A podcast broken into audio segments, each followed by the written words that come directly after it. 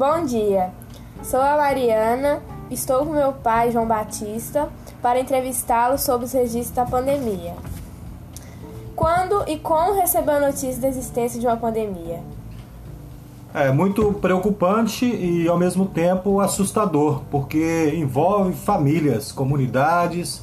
Preocupante porque a pandemia leva à morte de algumas pessoas da família, de amigos, e realmente é muito preocupante nesse sentido.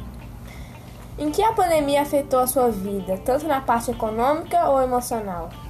Na verdade, a pandemia veio e tudo se mudou, né? Através da rotina, mudou totalmente a forma de trabalhar, principalmente da forma home office.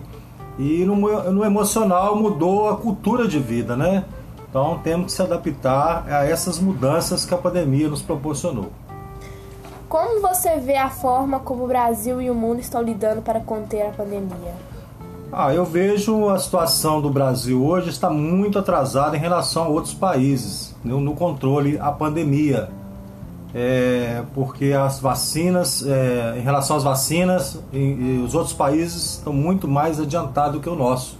Então precisa de um apoio maior do governo para que tenhamos mais vacina para a população.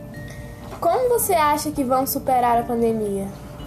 Olha, a pandemia ela veio, né? Eu acho que ela não vai, não vai acabar. Então são a forma que as pessoas têm de, de, de controle, né? Através do uso de máscaras, é, álcool gel né? nas mãos e higiene das mãos é, é fundamental. E torcer para que as vacinas chegam para vacinar toda a população para esse controle da pandemia.